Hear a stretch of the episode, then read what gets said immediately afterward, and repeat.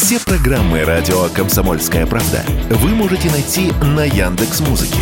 Ищите раздел вашей любимой передачи и подписывайтесь, чтобы не пропустить новый выпуск. Радио КП на Яндекс Музыке. Это удобно, просто и всегда интересно.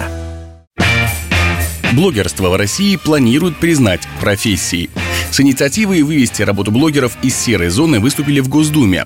Там предложили внести такие изменения в общероссийский классификатор видов экономической деятельности.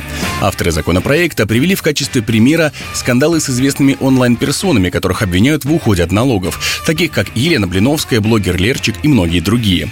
Именно с такими ситуациями и хотят бороться в Госдуме. Идеи уже поддержали в Минцифры. Однако сама мера, если и допускается экспертами как возможные необходимые сегодня, то формулировки явно нуждаются в доработках. Зачастую невозможно определить, зарабатывает ли блогер на своей деятельности или делает это ради развлечения. Об этом Радио КП рассказал независимый экономист Семен Новопрудский.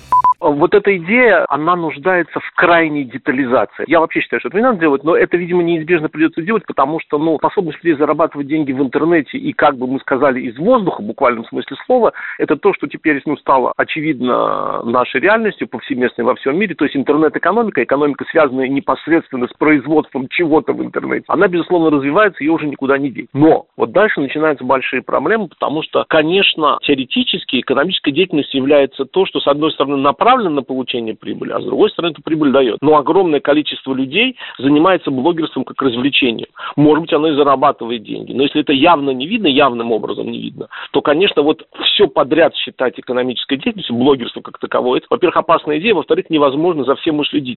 Блогеры согласились, что идея имеет и положительные стороны.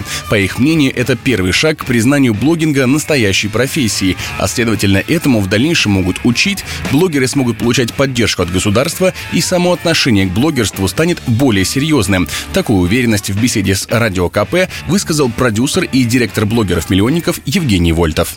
Так или иначе, это первый шаг э, к официальному признанию того, что профессия блогер существует. Блогинг как индустрия без подобных инициатив так или иначе, ввиду мифов об этой индустрии, не воспринимается другими представителями профессии всерьез. Сколько раз вы слышали, как это обижает молодежь, когда «А, ты блогер, ну скачи дальше». Подобная инициатива позволяет, во-первых, а, вывести это в разряд профессии, и второе, открыть дорогу для того, чтобы появился институт этой профессии. Тогда не будет глупых выходок, тогда не будет грубых мемов, тогда появится некая хрестоматия, которая позволит еще и повлиять впоследствии на содержание.